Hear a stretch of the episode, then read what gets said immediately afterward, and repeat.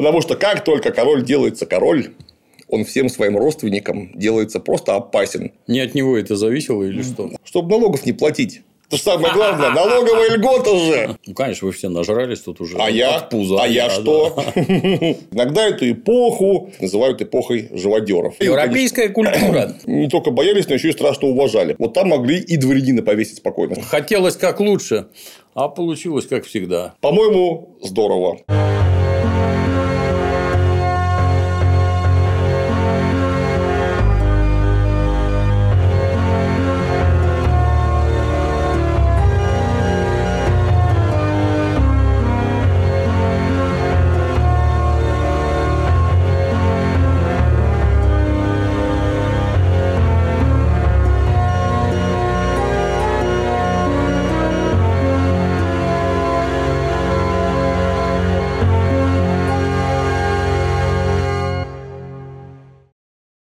Я вас категорически приветствую, Клим Саныч. Добрый день. Всем привет. А обо что сегодня? Столетние. А! Ролики у нас не выходят, но мы их продолжаем записывать. Да, Это, по-моему, новое слово в стратегии. да, потому что мне, не- мы, мы каждую неделю общаемся, а граждане спрашивают, а куда Клим пропал? Я понять не могу, куда ты пропал, если каждую неделю записываем. Потом до меня дошло, что мы же гаматрон бомбим, а гаматрон видно не всем. Хотите Да. смотреть гаматрон, есть vipopper.ru, подписывайтесь и смело смотрите. Или на Клим Саныча подписывайтесь. Там тоже ролики выходят постоянно. Да, по можно- три в неделю, а то и по можно четыре насмотреться. Да, а в столетнюю войну никак рекламу не оформят, поэтому получаются перерывы, извините. А у нас, собственно, столетняя война подходит к концу. Может быть, мы даже сегодня ее и закончим. Если получится, конечно. Это не факт. Ну, в общем, будем, будем стараться. Да, Мы остановились на том, как Жанна Дуарк Тавосеньки. да. И все, с одной стороны, у нее-то получилось не очень хорошо для нее лично, а для всех остальных очень понравилось ее искрометное выступление. Сделали из нее рок-н-ролльщика Боба Марли фактически. И вот уже наш дорогой король, ну тогда еще не король, извините, а всего лишь дофин Карл VII миропомазается в 1429 году, как положено в Реймсе на королевство. Его, правда, не очень признали. Ну, а э, в 430 году, как мы помним, Жанну Д'Арк поймали, в 431 ее уже сожгли, попутно создав Пуатевинский университет в том же году. Вот тут Жанну Д'Арк сожгли, вот тут Пуатевинский университет.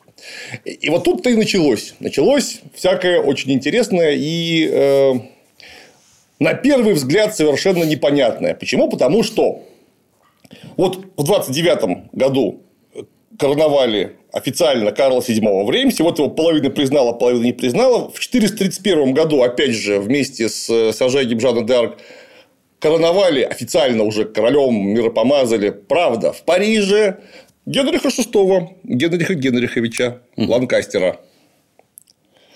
Ну, то есть, это сына Генриха V, знаменитого, который должен был бы быть королем Франции по договору общему. И, в общем-то, он и был королем Франции, но, как мы, опять же, уже помним из прошлых наших бесед, была часть людей, которые категорически не хотели видеть англичан на французском престоле.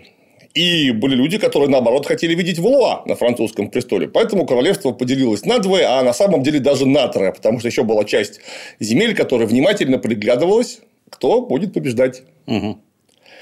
И уж если совсем точно говорить, то королевство поделилось на пять частей, потому что еще же были бургундцы, которые были в союзе с англичанами против французов. Ну, Просто потому что папу Филиппа доброго француза-то и убили во время переговоров. Сын как-то не очень понял этого хода. Кстати, он мог бы там же вместе с папой погибнуть. Просто так получилось, что не погиб. Не от него это зависело или что? Ну, просто он не, оказа- он не оказался во время переговоров на том самом мостике, где папу убили. Так бы обоих бы их там убили. Вот он поэтому затаил. конечно, Европейская культура. Затаил он, конечно, на французов. С одной стороны, с другой стороны, Филипп Добрый, несмотря на то, что тогда он уже, конечно, был не совсем молодой человек, но и далеко не тот политик, каким он был уже в середине 15 века. Он был чрезвычайно прагматичный. И рвать на груди кольчугу и бежать воевать за англичан он вообще не стремился. То есть, вроде бы он был союзник. И даже они иногда и действовали заодно вместе. Но вообще-то, конечно, бургунцы занимались тем, что они пытались из герцогства королевство построить. Это была великая задача Филиппа Доброго, которую он передал своему не совсем далекому сынку Карлу Смелому. В общем, там у них все нехорошо получилось. Но в то время шансы были. И Почему они воевали за англичан плохо? Не потому, что они такие мерзавцы, что вот они вроде как союзники, а вроде как и нет. Угу. У них просто свои дела были. Они же решали строго свои задачи. Каким образом им Нидерланды нужно было завоевывать? Потому что в Нидерландах все деньги.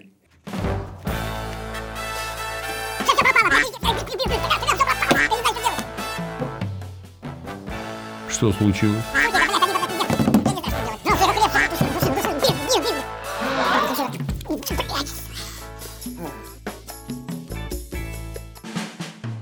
Фильм Квентина Дементино «Однажды в тупичке».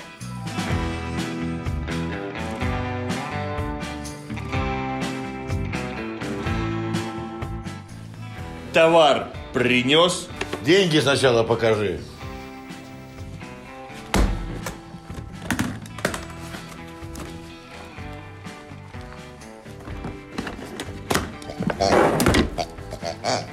Товар высочайшего качества.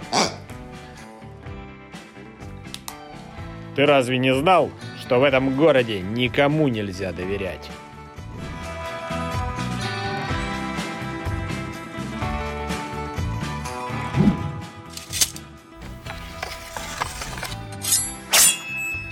Здравствуй, как хлеб. Душил, душил, душил. Бил, бил, бил.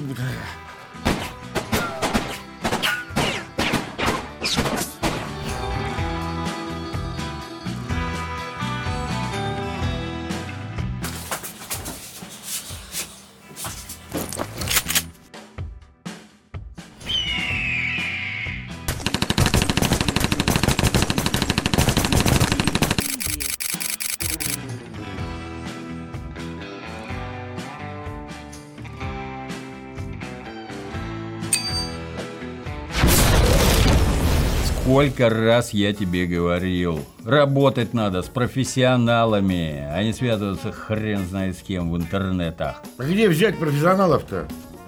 Конечно же, в Модуль-банке. Модуль-банк – это первый банк для предпринимателей, который полностью частный и к тому же не попал ни под какие санкции. Особенно он пригодится тем, кто хочет работать на маркетплейсах. Более того, модуль банк предлагает особые тарифы Seller и Seller Pro, с которыми доход от продаж можно выводить на личную карту без каких-либо лимитов по объемам. До 5 миллионов в месяц бесплатно, а далее с комиссией всего лишь полпроцента. Снимать деньги можно будет в любых банкоматах без ограничений. К тому же, Плюс обеспечит защиту от блокировки счета. Банк может бесплатно отснять для вас фото товара, создать карточки и даже сделать дизайн. Все это доступно в специальных тарифах от 490 рублей в месяц. А деньги можно будет получить сразу, не дожидаясь выплаты от маркетплейса? Конечно, можно. Но все подробности узнаешь только пройдя по ссылке под видео. Ай-яй-яй-яй-яй. То это, извините, у вас чемоданчик э, в парадном забыл. Это я, я, я, я, это мой чемодан.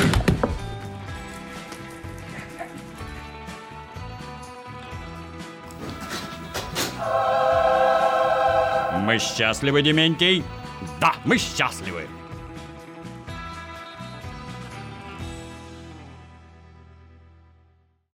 Все эти Дижоны, Лиможи, все это прекрасно.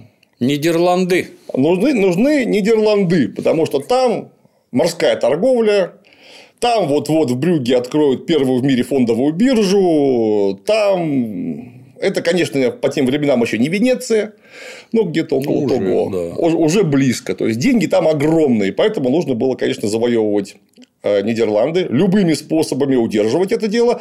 Но англичане в данном случае выступали удобным сдерживающим фактором для французов, которым было вообще не до Бургундии. Более того, Бургундия вдруг превратилась в удобнейшую разменную монету. То есть, за кого будут бургунцы, тот и победит. Это было совершенно понятно, потому что Бургундия очень богатая. Там самые населенные, она не самые большие, но самые населенные в смысле плотности расположения личного состава территории. Масса городов, которые, если что, могут ополчение выставить. Завоевывать эту Бургундию по-новому, ну, опять же, из-за того, что масса крепостей очень тяжело. Поэтому пока да, очень ненадежные, очень своенравные. И, я бы даже сказал, себе на уме союзники бургунцы были за англичан, англичане имели очень большую свободу действий. Несмотря на то, что бургунцы, опять же, как союзники, именно как военные союзники, были дрянь дрянью. Почему? Опять же, смотрите выше, они не за англичан воевали, они за свои интересы воевали. Там, где им было нужно. Но они не воевали против англичан. Это самое главное. И более того, очень часто воевали непосредственно против французов. Таким образом, у англичан были э, свободные руки. По крайней мере, там, на севере Франции, ну, правильно сказать, наверное, на северо-востоке Франции, на севере Европы им ничего не угрожало. Я изучу границы. Да, да, да. Так. Ну, посмотрите, Бенилюкс, страны Бенилюкс. Вот они Францию откуда ограничивают? И вот там э, у англичан была полная свобода действий. Э, более того, часть английских крепостей, важнейших английских крепостей, э, находились за территориями бургунцев, то есть э, французы не могли к ним приступить с полным основанием, потому что им бы сразу пришлось схватиться с бургунцами уже по-настоящему, а не формально. О, ну, самое сердце, да. Да. Пятая часть королевства, четвертая была часть королевства, пятая часть королевства, потому что я сказал, что на, на пять частей. Это живодеры. Банды солдат, угу. включая рыцарей, которые во время войны которая длится, как это ни странно, с 1337 года, уже очень давно.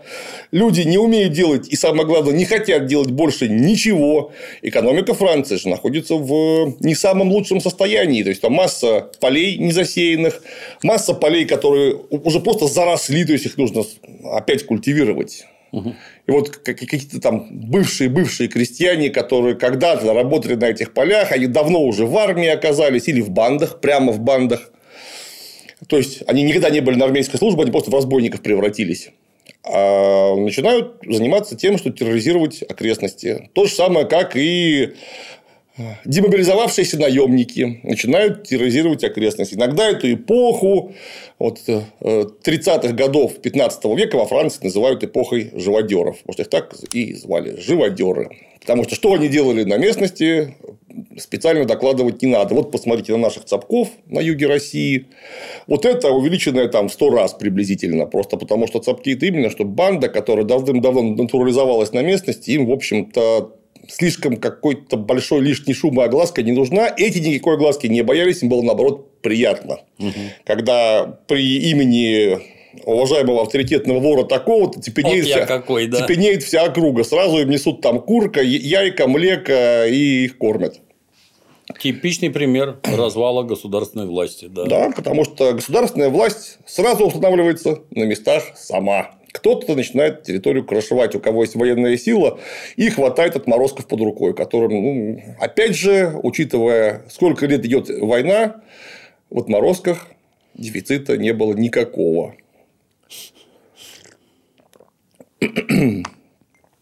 И вот с этим нужно было что-то делать. Тут Карлу VII повезло. Почему? Потому что Генрих VI, да, он уже, конечно, был не совсем малолетка, но он все очень молодой. И его собственные английские бароны в грош не ставят. Вот, конечно, там есть э, э, Джон Бетфорд, брат Генриха V, великий полководец, великий политик и очень большого ума человек. И это был единственный, это была единственная точка эм, политического напряжения, которая держала эту двуединую англо-французскую монархию на плаву. Потому что у него была своя команда управляющая, его самого откровенно боялись. Угу. Причем как во Франции, так и в Англии, так и еще и в Бургундии, потому что с ним связываться как с полководцем никто не хотел. Ну, потому что это всегда кончалось плохо. Угу. Плюс э, у него были очень толковые подручные. Я же говорил, что он там не один был такой.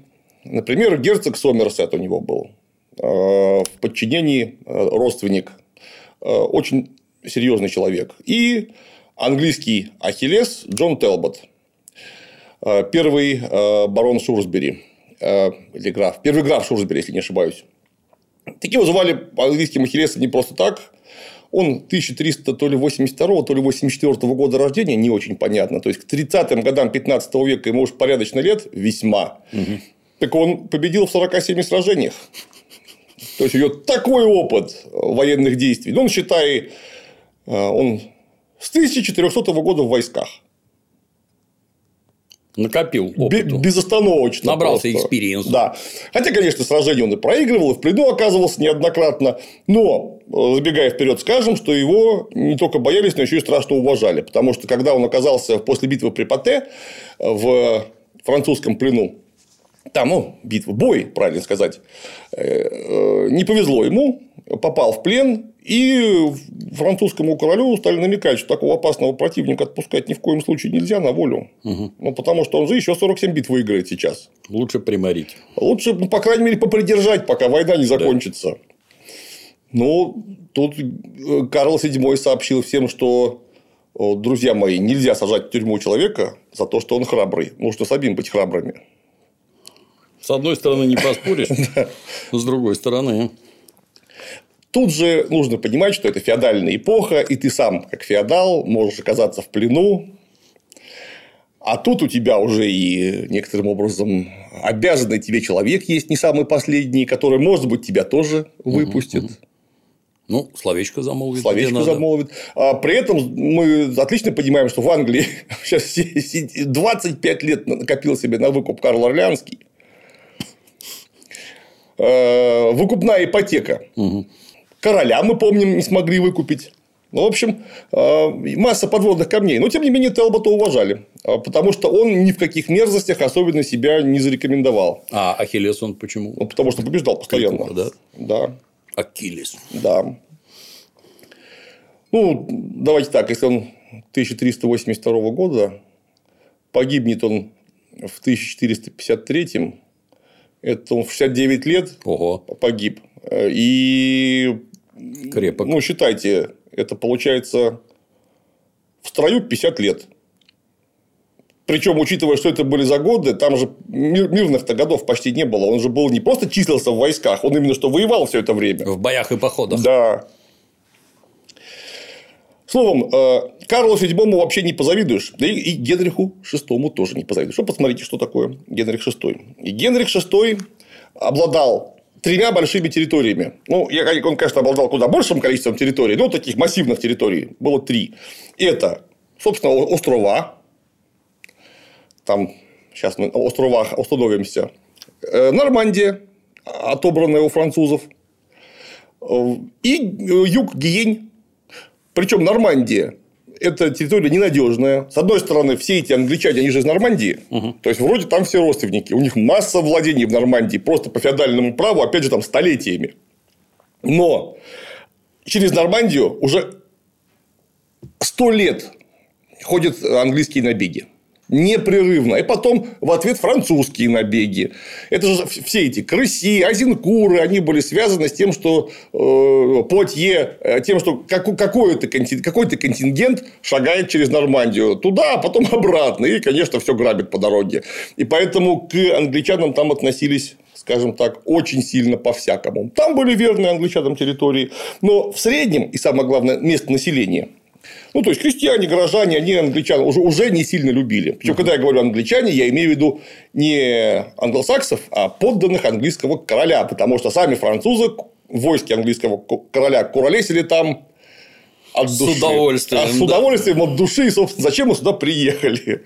Грабить курваны. Вот Сжечь, губить. мы тут за этим. Гиень юг – это совершенно другое дело, потому что вроде бы это должна быть самая верноподданная территория английского короля. Потому что Гиень отошла англичанам еще по договору с кем? С бабушкой Элеонорой угу. Анжуйской.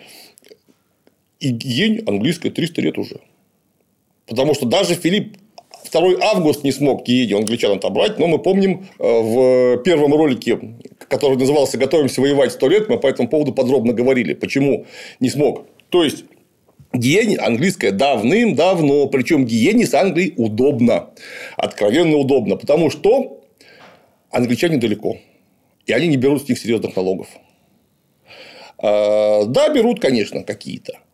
Ну, И в, жить пер- дают. и в первую очередь торговая акциза. Ну, а торговая акциза – это же дело такое, житейское. Более того, англичане дают торговые акцизы и через запятую скупают все вино, которое там есть. Ну, конечно, не все, но огромную Много. часть вина поступает именно в Англию. То есть, гиенцам с англичанами удобно и очень выгодно. Торговля с англичанами – это для них прям то, что надо. Хотя, конечно, повторюсь, торговали далеко не только с ними, но англичане давали жить. И вот тут-то еще положение гиене здорово усилилось после деятельности Черного принца. Потому что, вообще-то, юг Франции, гиене это была вотчинка Черного принца. Он там чувствовал себя как дома, и, в общем-то, дом-то его был на самом деле именно там, никак не на островах. А значит, это все разом сделалось вот таким традиционным фортом ланкастеров. И вот, казалось бы, ну да, с Нормандией проблема. Эта земля на континенте откровенно проблемная. И если что, атаковать-то французы будут первые именно ее, просто потому что близко. Во-первых, это. Во-вторых, Гиень верноподданная, удобная для самой Гиени терри- положение в Англии, еще и вотчина, ну, условно, вотчина Ланкастеров, они там как дома чувствуют, а король Ланкастер, ну, все, все мечты сбылись. Но не, не, наоборот. Потому что как только король делается король, он всем своим родственникам делается просто опасен. И ланкастеры, которые сидят в гиене, они же должны королю сразу платить. А вот сколько ты не заплати, все жалко. Мало, много, жалко. Это их территория. И э, вроде бы, повторяюсь, верноподданная, э, верная королю Гиене, наверное, Ланкастером, в первую очередь, а не королю. И не смотри, что король сам Ланкастер. Король вынужден, кроме своих родственников, дружить с огромной массой людей знатных. Ну, а ланкастеры не готовы, чтобы король дружил с кем-то, кроме как с ними. Это же, во-первых, э, кровный родственник, ближайший кровный Да, да, родственник. А так еще и случилось, что он же еще и младший родственник, если мы говорим конкретно про Генриха VI. То есть, не смотри, что он король, он по возрасту младше. Есть при нем э, регент, ну, уже не регент, а просто ближайший советник Бетфорд, которым крутит как хочет. И в Англии сразу же начинаются прямо сепаратистские движения. То есть, сам Генрих VI, будучи человеком, ну, там, прямо скажем, откровенно, после великого его гениального, я бы даже сказал, отца, на нем природа слегка отдохнула. Во-первых, во-вторых, все-таки это был не Иван Грозный отнюдь, который э, там с трех лет таился и записывал всех в черную книжечку, кто вокруг. Ему не хотелось воевать Генриху VI очень сильно. Он понимал, что вот мы и так уже тут увязли, а война может привести к совершенно непредсказуемым последствиям. И он пытался войну свести на нет. То есть, да, конечно, при нем воевали, и воевали очень много. Но короля, как Генрих V когда-то, который бы на белом коне впереди войска везде скакал и подзуживал всех, давайте еще вон тем наваляем, и тем наваляем, еще вот этим наваляем. Нет, все забудьте, Генрих VI был не такой. Ему совершенно не хотелось этого. Но, повторюсь, тут от него очень мало чего зависело, потому что начался мощнейший сепаратизм на местах. Например, герцог Сомерсет считал, что мы очень мало захватили, ну, просто потому что ему лично не так много досталось. Угу. И поэтому он был совершенно не согласен вообще ни с какими мирными э, инициативами. Ну, конечно, вы все нажрались тут уже а я, пуза. А я что? Ах да, мы чуть не забыли. Есть же еще, еще одна разменная монета вместе с Бургундией. Британия. Угу. Потому что Британии досталось очень крепко.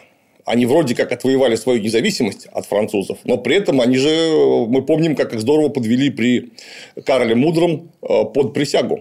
Опять под французскую. Но при этом бритонцы все равно проводили очень независимую политику. Да, так вот, про англичан пока.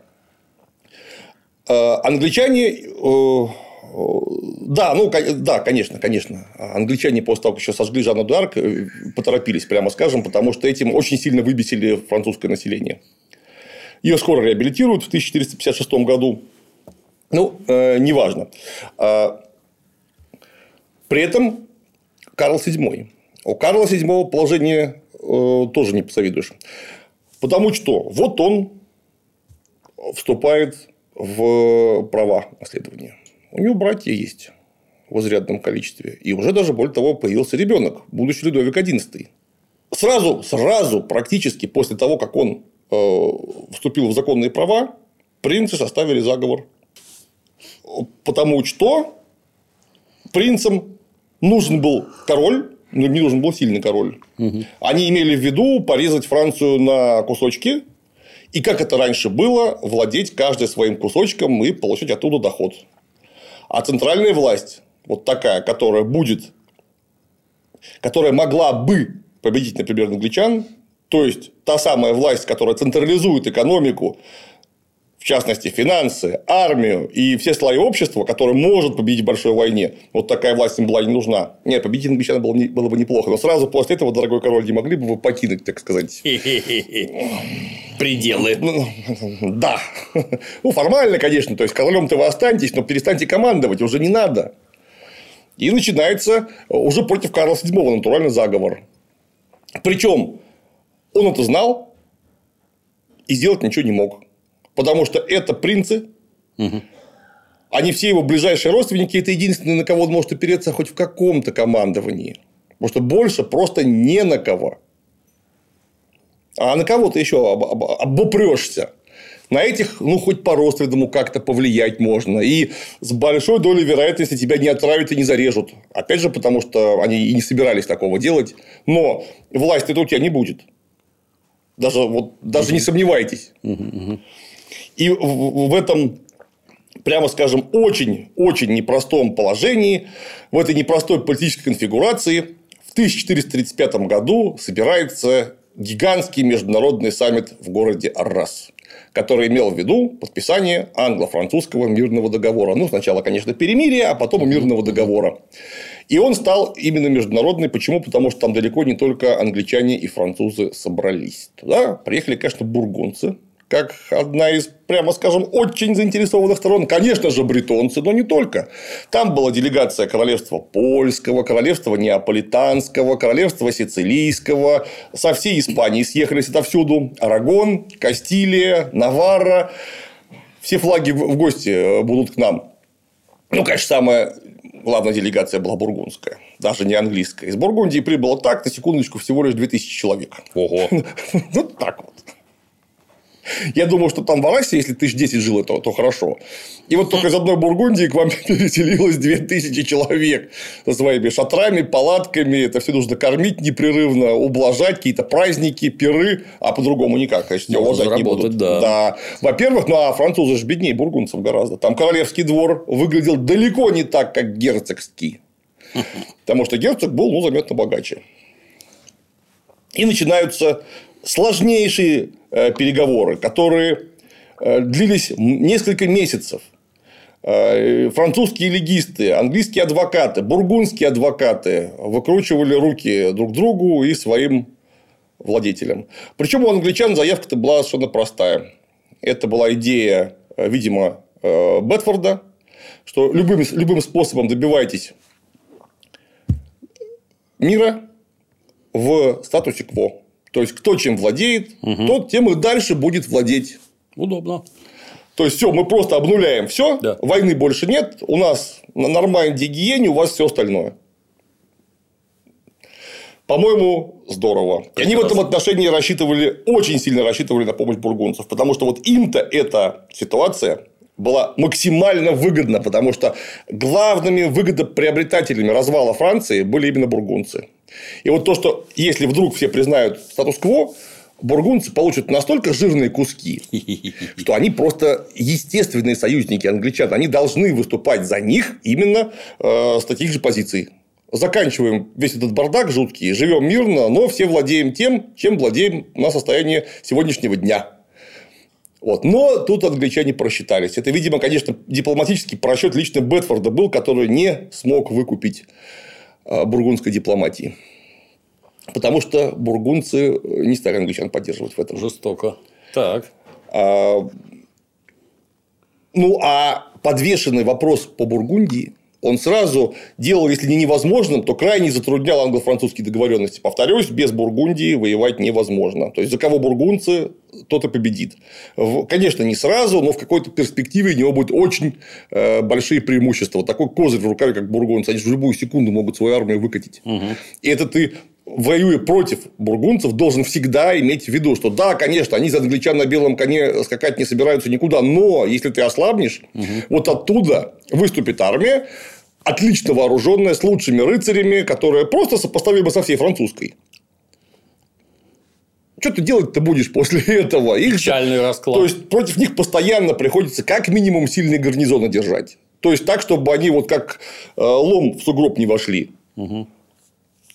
И вот с кем будут бургунцы? А бургунцы ни с кем. Один на льдине, блин. Бургунцы ни с кем. Они отказываются поддерживать партизане англичан. Угу. Чем сразу дают некие сигналы французам. И переговоры зашли в тупик. То есть, английская дипломатия не вывезла этой нагрузки. Англичане просто развернулись и уехали из Араса, сообщив, что если уж вы не хотите статус-кво, то сейчас будет другой статус-кво, мы это умеем, сейчас посмотрите как оно будет прикольно. Вот-вот уже. Угу. Потому что мы себе заберем еще чего-нибудь. И вот тогда вы будете подписывать мирный договор в совсем других условиях. Англичане были уверены в своих силах. И, кстати говоря, совершенно не зря, потому что только что они блестяще провернули э, серию кампаний. Да, конечно, была неудача вокруг Жанны Дарк, но Жанны Дарк больше нет. А есть сепаратизм на местах, заговор принцев, непонятно с кем находящиеся Брита... Британия и Бургундия. Ну да, Британия, конечно, тянет к французам, но это не забудем, это не Франция, это самостоятельная территория, самостоятельное государство, которое, даже если будет в военном союзе, что не факт, что будет помогать. А у англичан силы в кулаке сконцентрированы, они неоднократно французов били. Французы их побаиваются, они это знают, поэтому не хотите договариваться и не надо.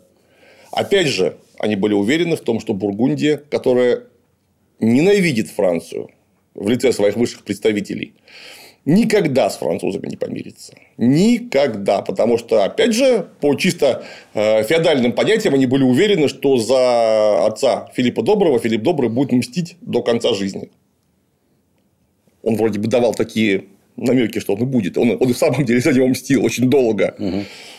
Но как только уехали англичане, бургунцы с французами немедленно договорились, что у англичан-то статус-кво не будет, а вот у бургунцев будет. Неплохо.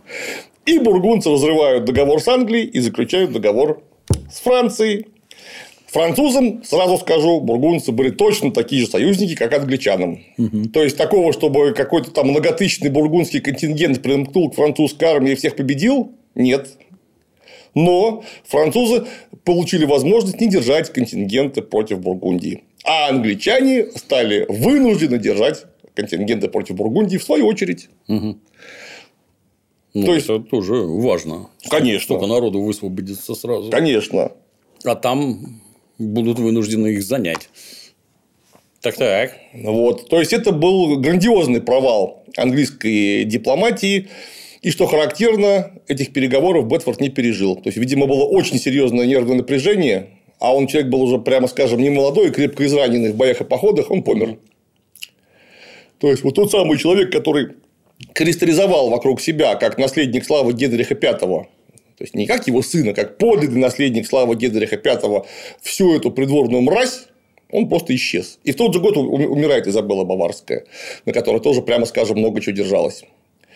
И э, с французами сразу же начинают заключать, если не союзы, то очень благожелательные э, взаимоотношения. Самое главное, кто? Сигизмунд Люксембургский, император Священной Римской империи. Опять же, почему? Да ровно потому, что, во-первых, он Карлу VII благоволил, mm. а во-вторых, ему ну, нужны были хорошие отношения с Бургундией, потому что как мы помним, Священная Римская империя и Бургундия, они мало того, что очень сильно соседствуют. У них есть многие территории в условно совместном владении. То есть, там половина графства одному принадлежит, половина другому. То есть, им ну, нужны были очень хорошие добрососедские отношения. Ну, а раз бургунцы дружат с французами, то и империя дружит с французами. Таким образом, англичане остались в большой степени в изоляции. Натурально Ближний Восток какой-то. Вот каждый раз, как рассказывают про Ближний Восток, кто там кого ненавидит, с кем дружит и прочее, прочее, все время думаешь, «А, ну эти вот, вот эти, вот, вот, вот вообще. У нас такого быть не может. Да то же самое, блин. Еще как. Дайте опять посмотрю, а то я уже забыл, кто с кем граничит. Так. И тут же в 1435 году Шарль де Море берет Дьепу англичан. То есть, вот такое, э, такая незадача случилась. Ну, а в следующий год конетабль де Ришмон в 1436 году берет Париж. Неплохо. Отнимает у англичан Париж. В Париже гарнизон был по разным источникам не то 700, не то 800 человек англичан. То есть, удержать его было невозможно. Вообще. Особенно если учесть, что горожане немедленно выступили на стороне штурмующей армии.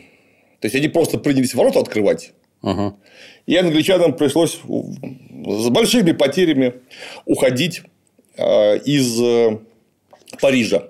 И вот тут-то, как только в Париже оказался Карл VII в собственной столице, он получил массу денег, потому что Париж, ну, самый богатый город Франции, что там греха таить. У него в руках оказалась вся канцелярия, все рычаги управления страной, и он стал страну собирать вокруг себя, и тут же против него снова складывается заговор принцев, э, которые назвали Прагерия. От слова Прага. В честь гуситов, которые уже Ничего себе. восставали против короля. Ничего себе.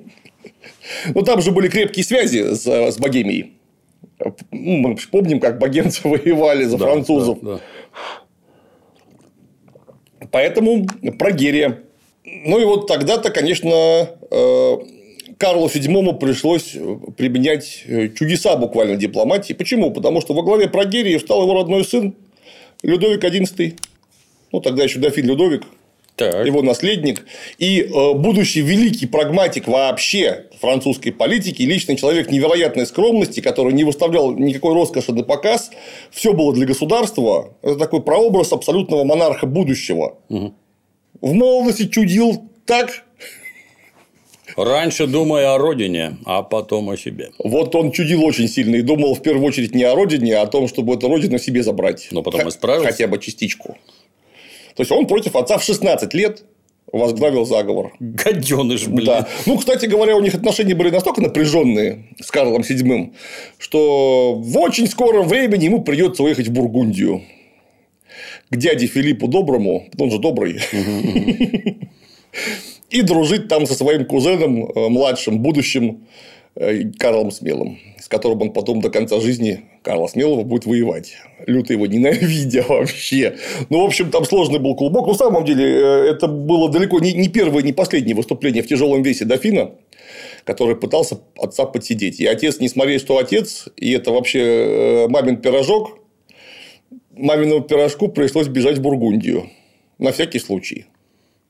Вот так бы прирезали Ну, пирожка, да. Вряд ли бы его, конечно, прирезали, но куда-нибудь посадить могли, ограничить в передвижениях и прочее. Наследник все-таки как-то его.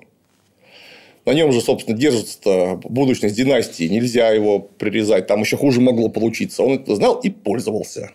Как сволочь. Удалось угомонить сына.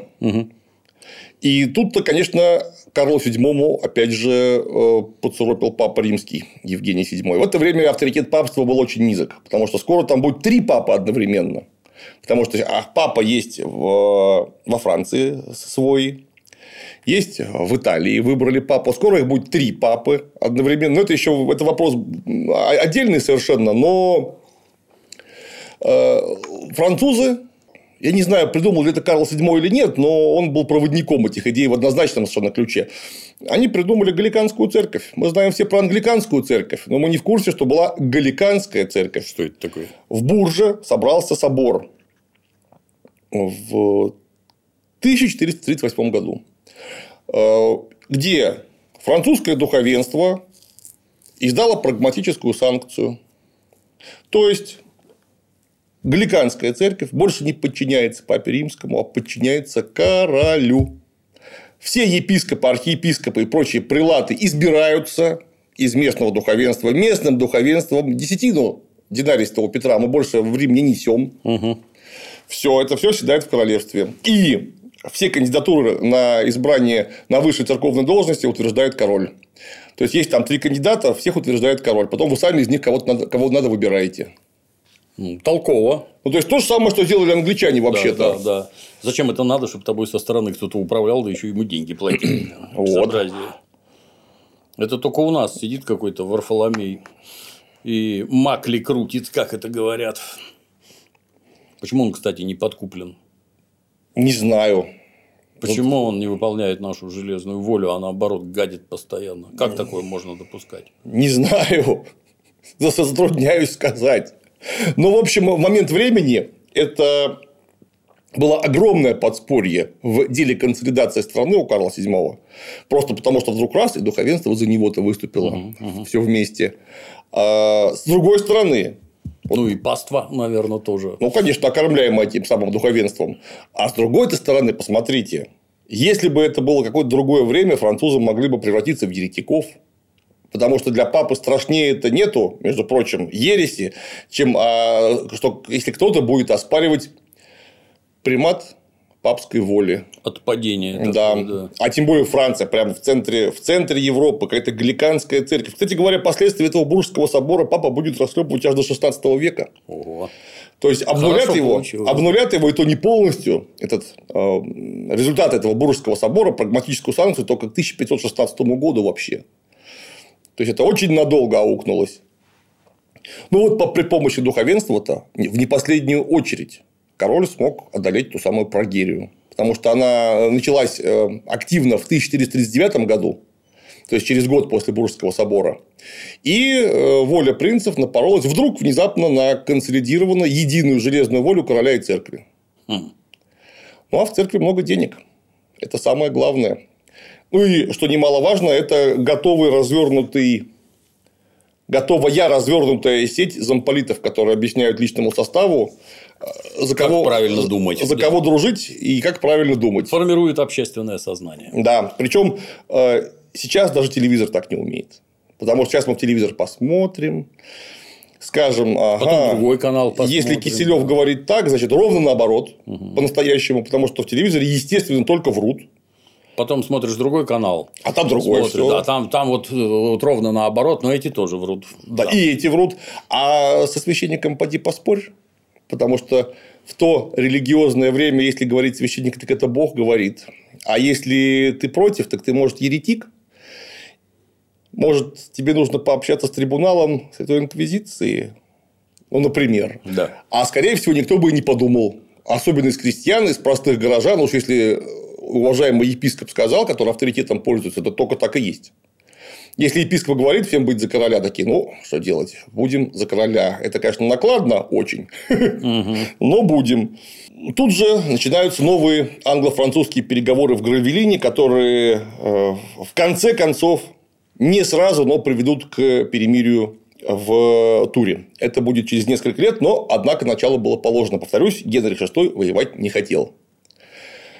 Большая часть знати его не поддерживала, но какая-то часть поддерживала. Поэтому начало вообще этого переговорного процесса было положено.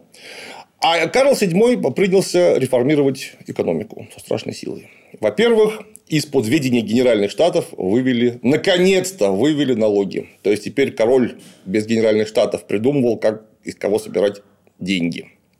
Это было очень важно. Мы помним, что борьба за эти самые налоги с генеральными штатами шла аж с Филиппа VI. То есть, ну, невозможно было их победить. Вот сто лет невозможно было победить. И вот, наконец, король смог эту часть финансов перевести э, в свою пользу. И деньгами он распорядился толково. Потому что э, огромные деньги были потрачены на оживление практически умерших или находящихся в упадке ярмарок. По всей Франции, где только могли дотянуться. То есть, часть ярмарок просто исчезла вообще. Вот король заставил их восстановить эти ярмарки так, чтобы пошла торговля. Было организовано несколько королевских концессий специальных, где король участвовал лично деньгами, которые, например, торговали э, напрямую с Италией. Не через посредников купцов, у которых оседала огромная часть того самого прибавочного продукта, на который можно было потом какие-нибудь, например, войска содержать или дороги строить. А уже лично король торговал. Ну, понятно, не он лично, а его Да. поверенные, но прибыль оставлял себе. Ну, это ж, как обычно, надо было прекратить бандитизм. То есть, чтобы граждане на своих там телегах, обозах э, массово приехали. Надо закрышевать на местах, чтобы их там тоже не грабили. Надо, чтобы они обратно разъехались. И плюс, чтобы было что продавать. То есть, это надо там вырастить, спрясть, ткать, отковать. Чтобы это не сожгли, Да, да, не да. скрали. То есть, жизнь обратно должна заработать. Непростая задача. Да. Опять же, неплохо бы, чтобы по вашему вспаханному полю прямо сейчас какая-нибудь кавалерия не промчалась туда-сюда 8 раз. Как это обычно бывало. И все это накладывалось в плюс королю на военные успехи. Потому что, например, Мо взял Дерешмон, э, и э, Дюнуа, тот самый орлеанский бастард, который ну, через некоторое время будет э, из бастардов выведен, то есть его официально признают родственником короля. Это Валуа-Орлеанская э, ветвь династии Валуа. Э, Он был фактически это тот, тот самый человек, который оборонял Орлеан, который не сдал Орлеан англичанам, фактически был душа обороны э, Дюнуа. Великий воин, прославленный, я бы сказал, э, образец рыцарства, он применил против англичан уже зарекомендованную э, э, тактику, при помощи которой, в общем-то, англичан при Карле V практически выкинули из Франции. То есть, тактику партизанских отрядов.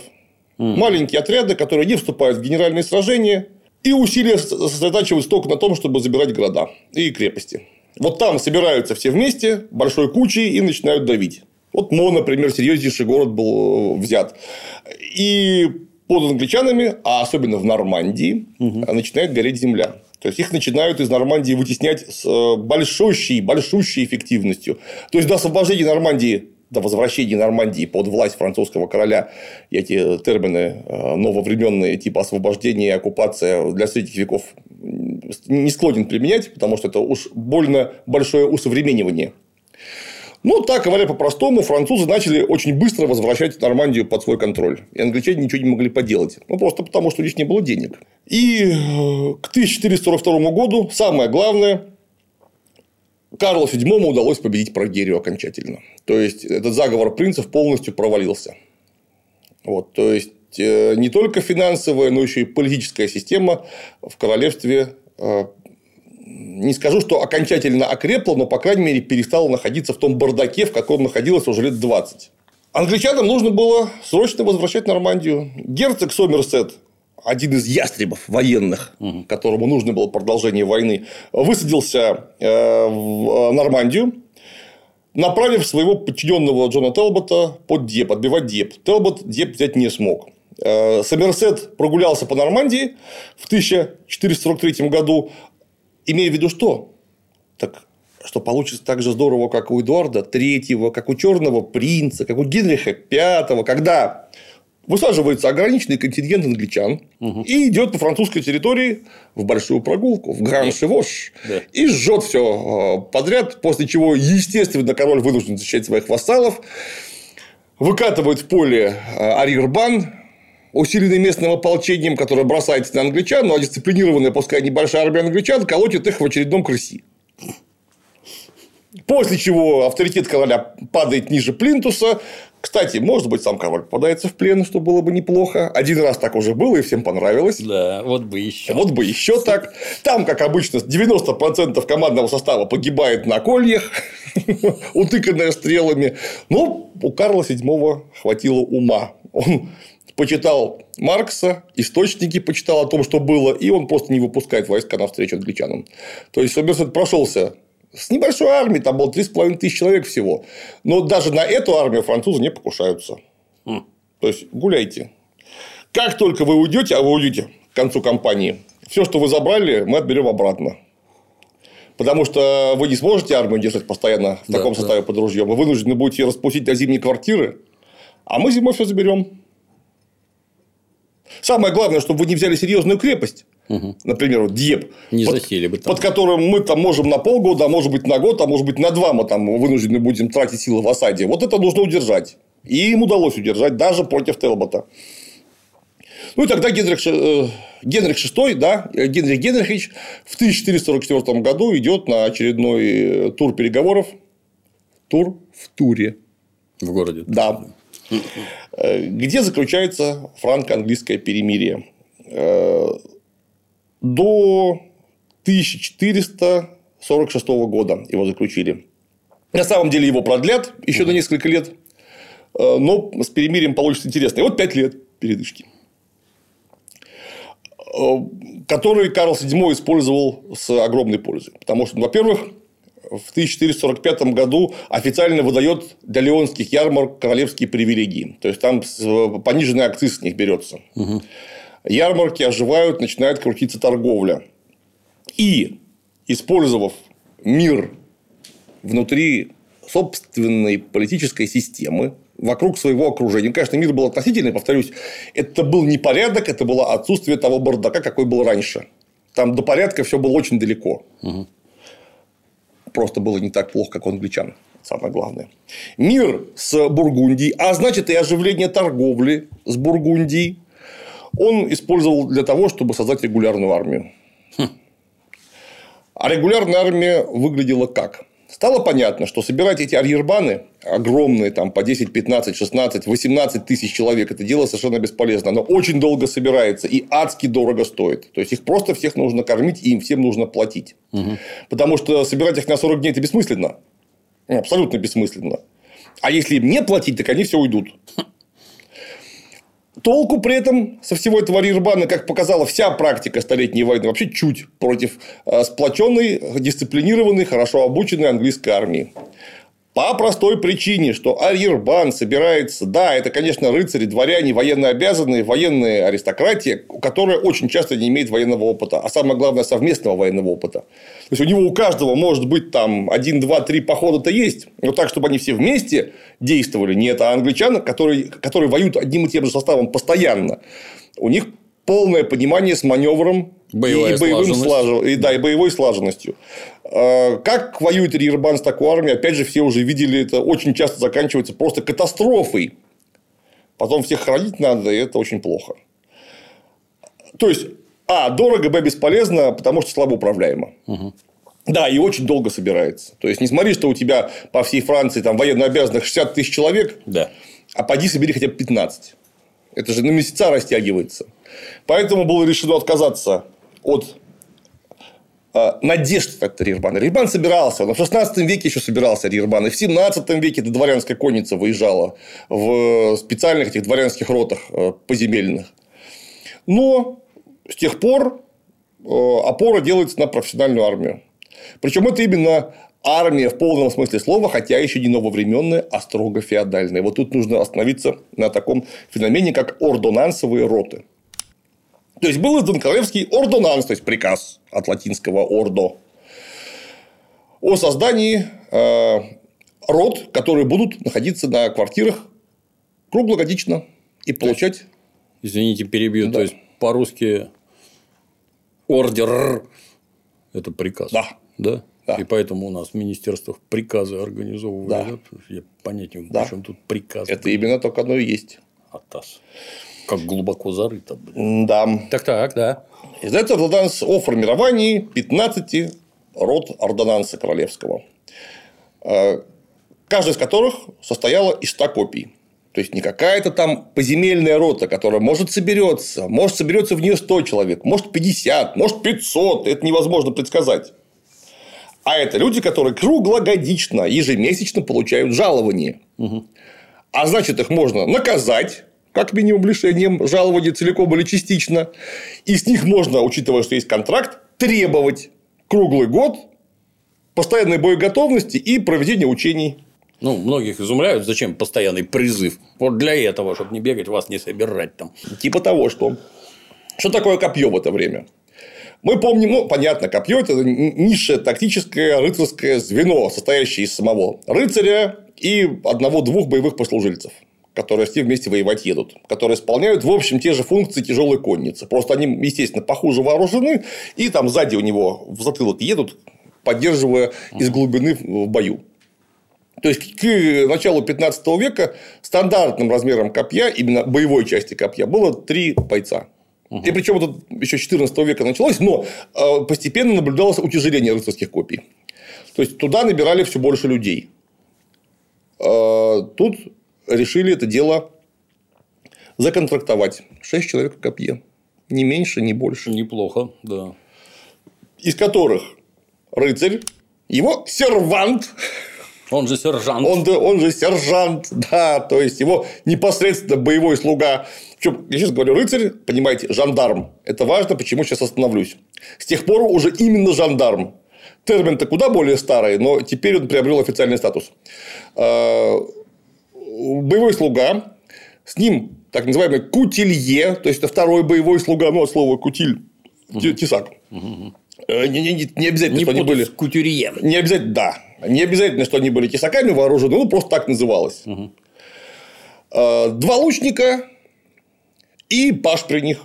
Паш, понятно, ограниченно боевой, то есть он, скорее всего, сам-то непосредственно в военных действиях участвовать не будет.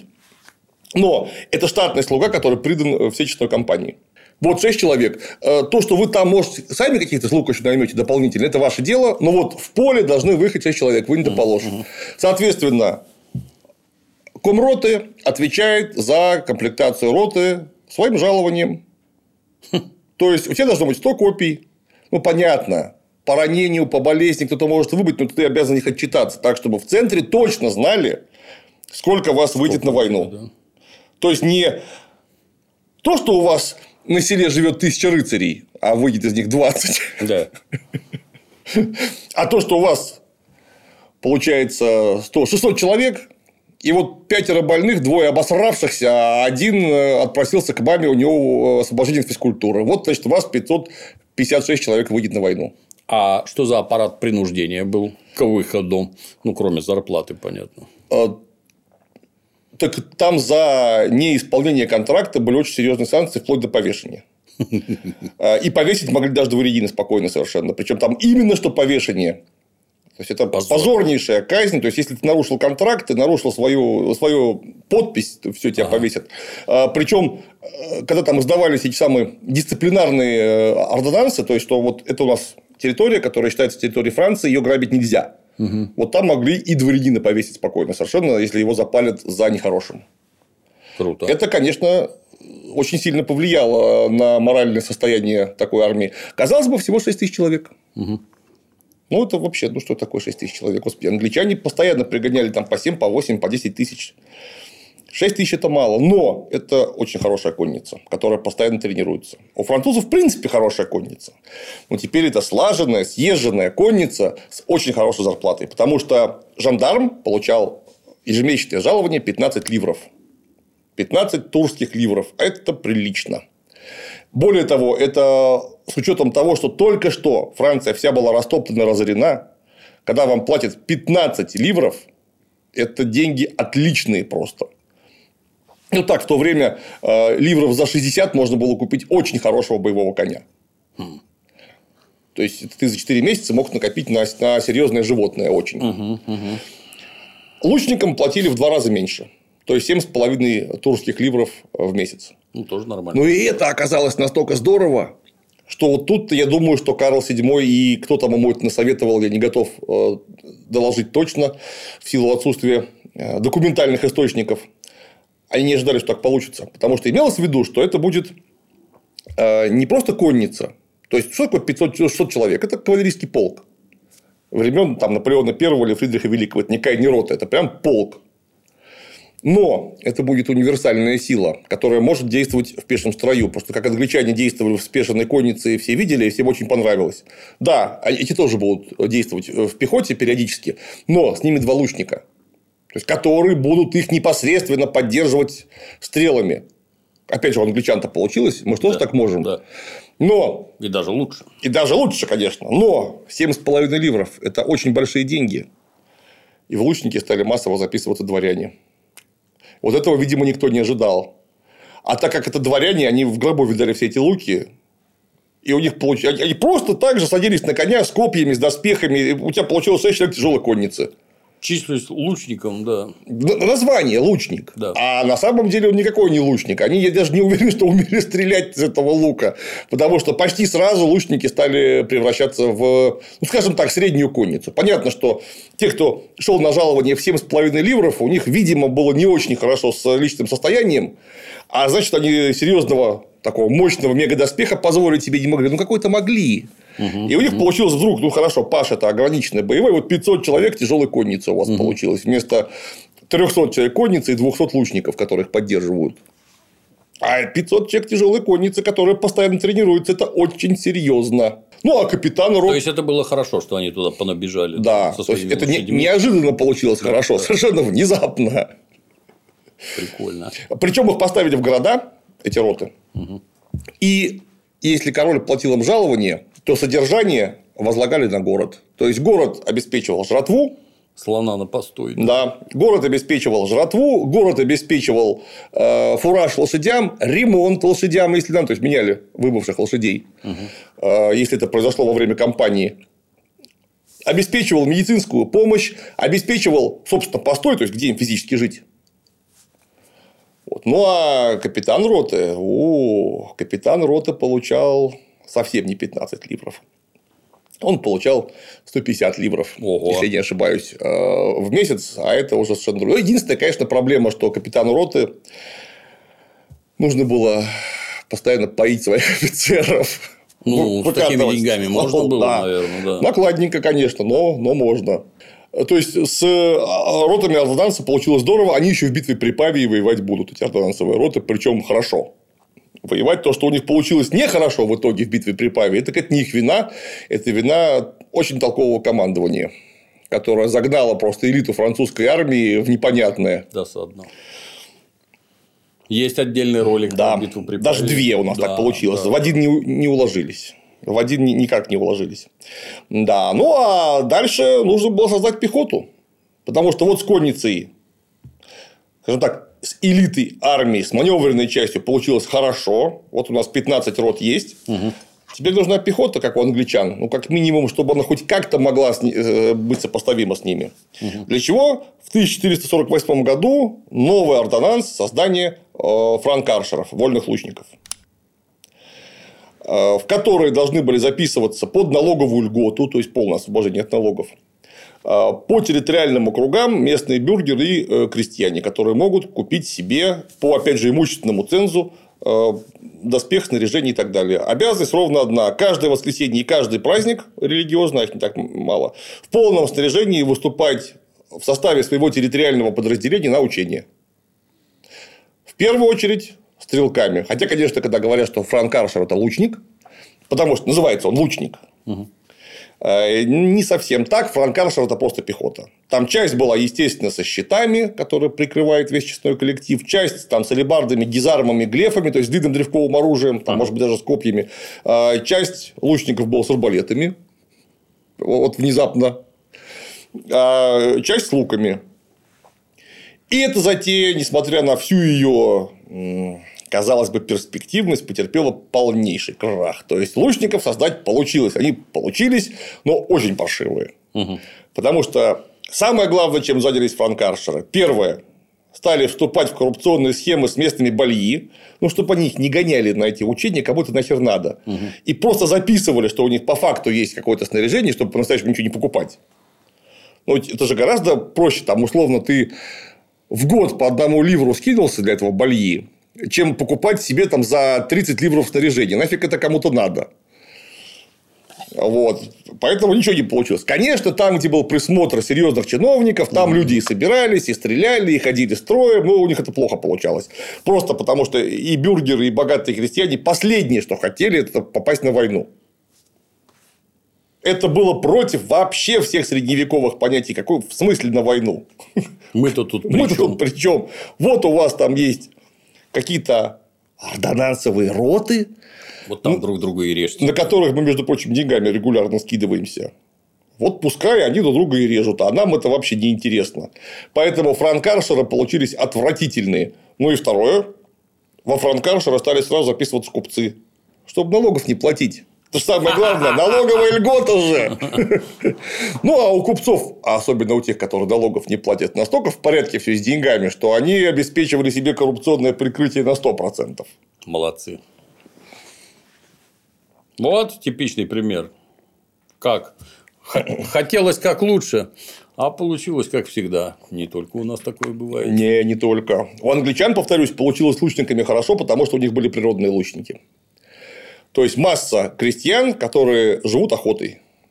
Их не нужно заставлять учиться стрелять. Они выживают при помощи лука. Поэтому у них точно будет лук, и они точно будут уметь им пользоваться. Добро пожаловать. Соответственно, когда у вас в подразделении оказывается таких бодрых хлопцев хотя бы 30%, будьте уверены, всех остальных они за собой подтянут. То есть, они не дадут тебе ни разгильдяйничать, ни лоботрясничать, потому что, в смысле, я тебя отдуваться буду потом. Ты, во-первых, по морде получишь, если что, от крепких э, горских парней. Вот. А, во-вторых, тебя научат как надо. Методами строжайшей дедовщины. Не знаешь, научим. Да. Не хочешь, заставим. Потому что, опять же, отдуваться за тебя, потому что что-то не умеешь, никому не интересно. Вообще. И таким образом формируется прослойка вот этих самых природных лучников, очень э, высокопрофессиональных, крепко спаянных в своей корпорации, в которых они сами будут следить за дисциплиной. Опять же, просто потому что как иначе-то? Мы же все из-за тебя, из-за одного э, ленивого дурака пропасть можем. Поэтому ленивых дураков там будет самый минимум.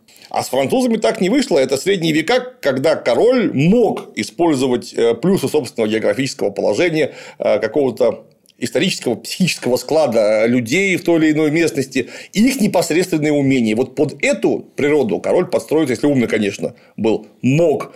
А поменять природу вещей он не мог. Недостаточно было ордонанса о вольных лучниках, чтобы получились эти самые вольные лучники. Ими, конечно, пользовались очень долго, но они как, как войска были отвратительные. И создали лейб-гвардию королевскую. Угу. Она была небольшая, 100, примерно 50 человек в разное время. Ну, там 100, Это чтобы 150. стеречь лично короля. Да. Куда не нанимали французов. Ни в коем случае. А кого? Только шотландцев. Та самая шотландская гвардия, где Квенти Дорвард и все остальные э, стрелки, так называемой королевской гвардии, это были именно что лучники, стрелки. Хотя, опять же, там кто с луком ходил, кто с холодным оружием. Но факт в том, что это люди, которые постоянно находятся при короле. Почему шотландцы? Шотландцы, во-первых, а, союзники французов против англичан, исторические. Угу. Во-вторых, они не местные, у них тут знакомых нет. То есть, туда не, не получится никакая синекура. А значит, тебе, например, убийцу будет сложнее подослать. Просто навербовав из местных.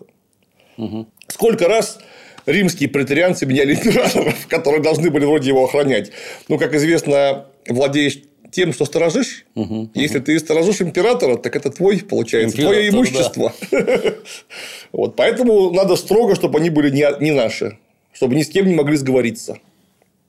Разумно.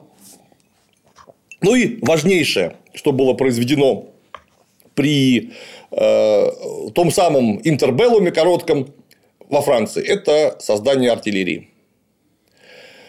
Уже Ар- пушки были. Артиллерия 14 века. Э, штурм города там, середины 14 века без пушек – это практически нереальное что-то. То есть, э, довольно быстро поняли, что все эти трибушеты – это не очень хорошо. Они, конечно, еще и в 15 веке использовались, но все реже, реже и реже. И вот в это время французы идут на создание именно королевской артиллерии.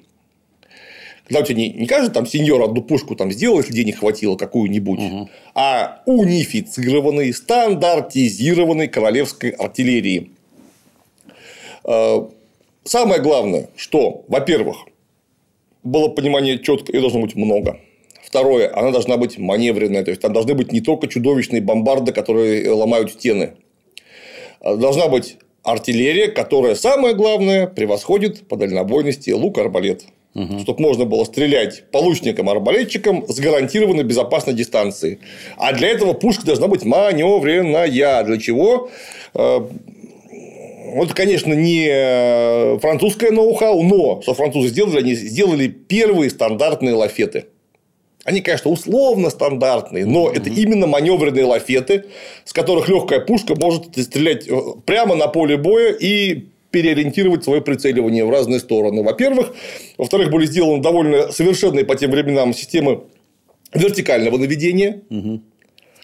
Пушки были э, классифицированы на серпентины, самые легкие, средние кулеврины. Не очень понятно, что такое рибодекин.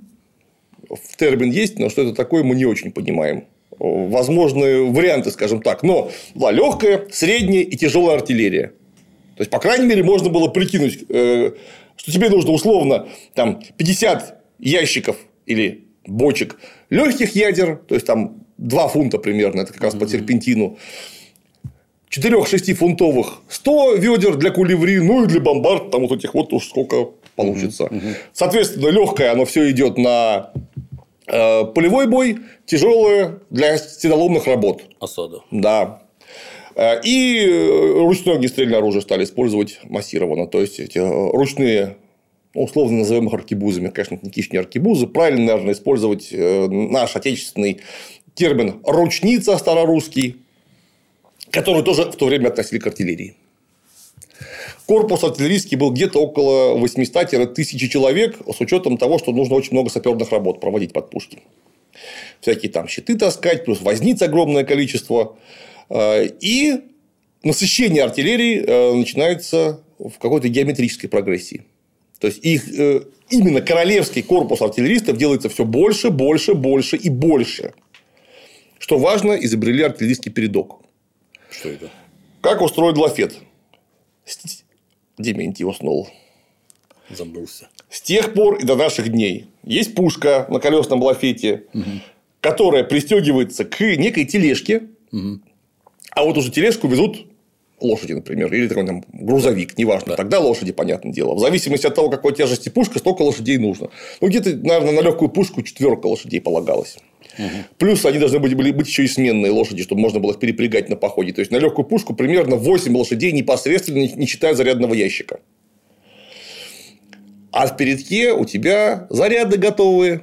То есть ты можешь приехать на поле боя, отстегнуться от упряжки, упряжку в тыл, и у тебя непосредственный оперативный э, запас выстрелов. Прямо в передке. То есть ты можешь прямо сразу с колес начинать бой.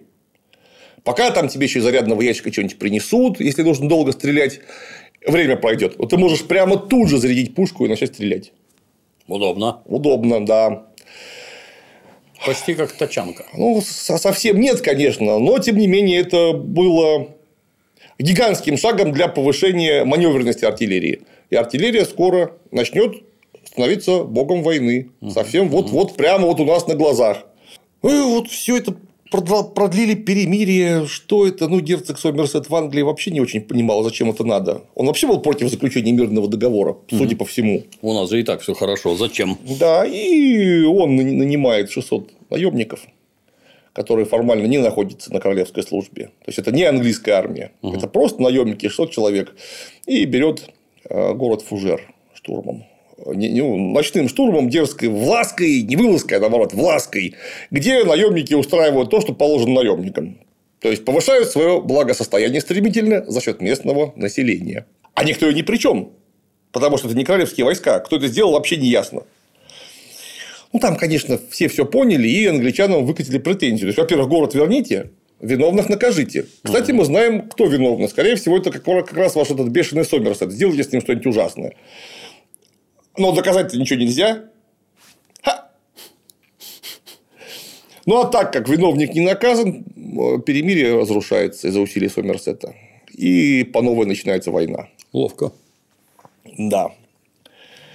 И вот тут-то, конечно, э, Сомерсет совершенно не учел э, изменившихся ситуаций. Потому что новая регулярная армия, даже с этими смерскими франкаршерами, которые были вообще как, как, как войска, просто ни о чем, с минимальной опорой на Арьербан местный, который находится ближе всего к театру военных действий, начинается отвоевание Нормандии, которую целиком отвоевали за год. Ого. То есть то, что англичане не могли завоевать 100, 100 лет, то есть они то завоевывали, то теряли, то снова завоевывали. Половина Нормандии английская, половина каким-то предателям коллаборационистским передана, э, которые непонятно, может, вас завтра предадут. И, кстати, регулярно так и получалось. Потому что если ты начал предавать, то это так увлекательно, что и не остановиться потом. Э, Нет, заняли Нормандию довольно прочно.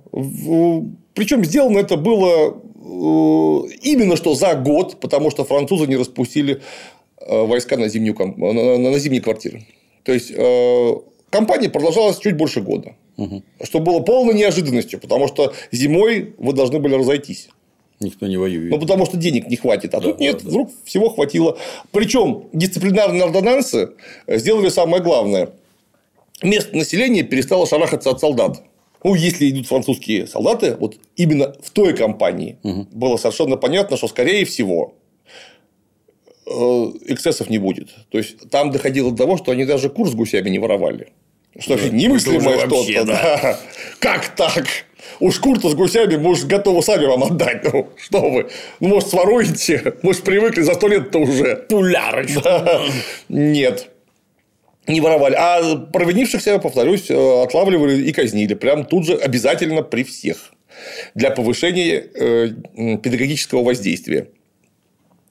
И основные э, города Нормандии все были взяты. Опять же, почему?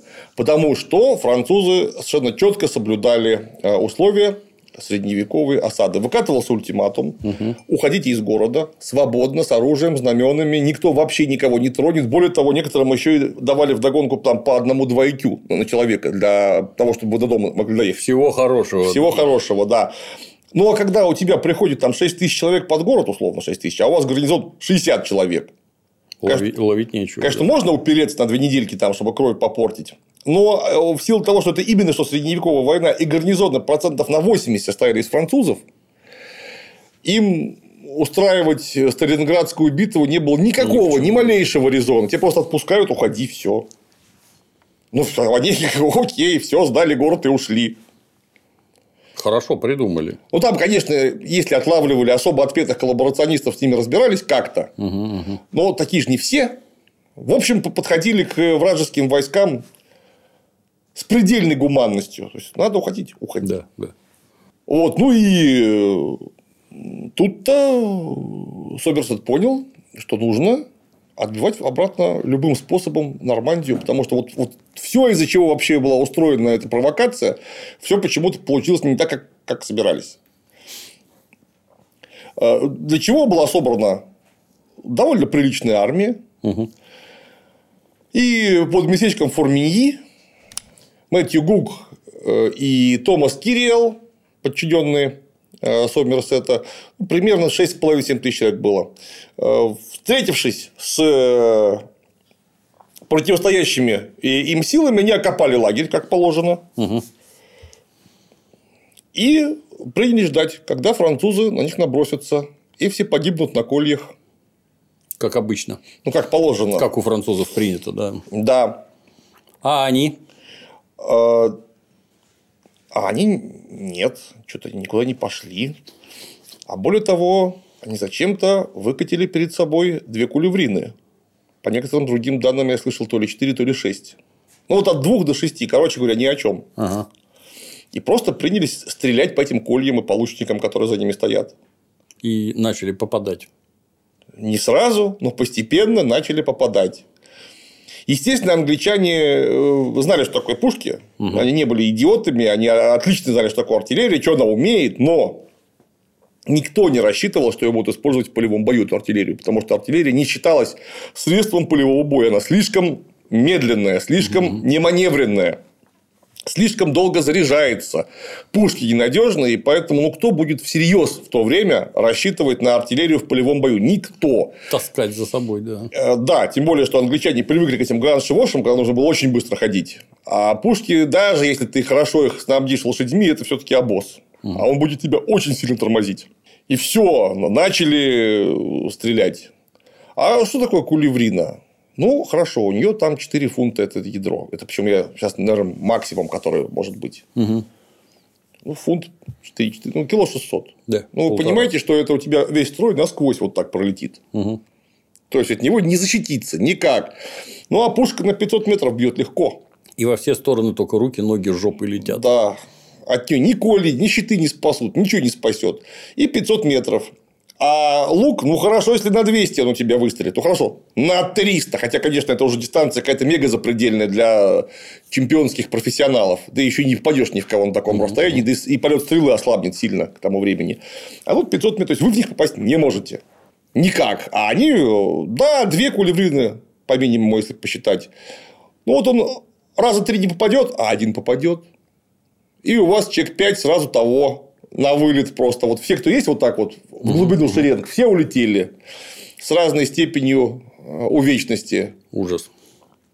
Ну и понятно, англичане не стали смотреть, как это все происходит. Они тут же пошли в атаку, чтобы пушки захватить. Угу. И захватили. Ай.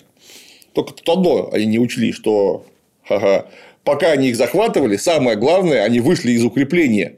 И французы вдруг не стали на них сразу бросаться. Так какая-то там мясорубка за- завертелась перед пушками, там эти франкаршеры, они, естественно, побежали, потому что они, повторюсь, войска были просто никакие. Но французы не атаковали до тех пор, пока все английские силы не выйдут за укрепление. И вот тогда они развернули, развернули на них бронированный вал ордонансовых э, всадников, который просто англичан не то что смел, но заставил их остановиться. Им пришлось в поле прям тут же вот так вот, ощетинившись баграми, этими коузами, гизармами отбиваться от всадников, а это уже совсем другие доспехи. Это не- Это не доспехи битвы при крысе, их так просто не завалишь, этих всадников. Там масса бронированных лошадей, которых раньше не было в таком количестве. Причем это броня уже совершенно другого уровня. Да, это командовал Карл I де Бурбон, граф де Клермон. Э, Дождались подход- подхода подкрепления конетабля Артура де Ришмона, который ударил англичан во фланг, и английская армия была уничтожена полностью.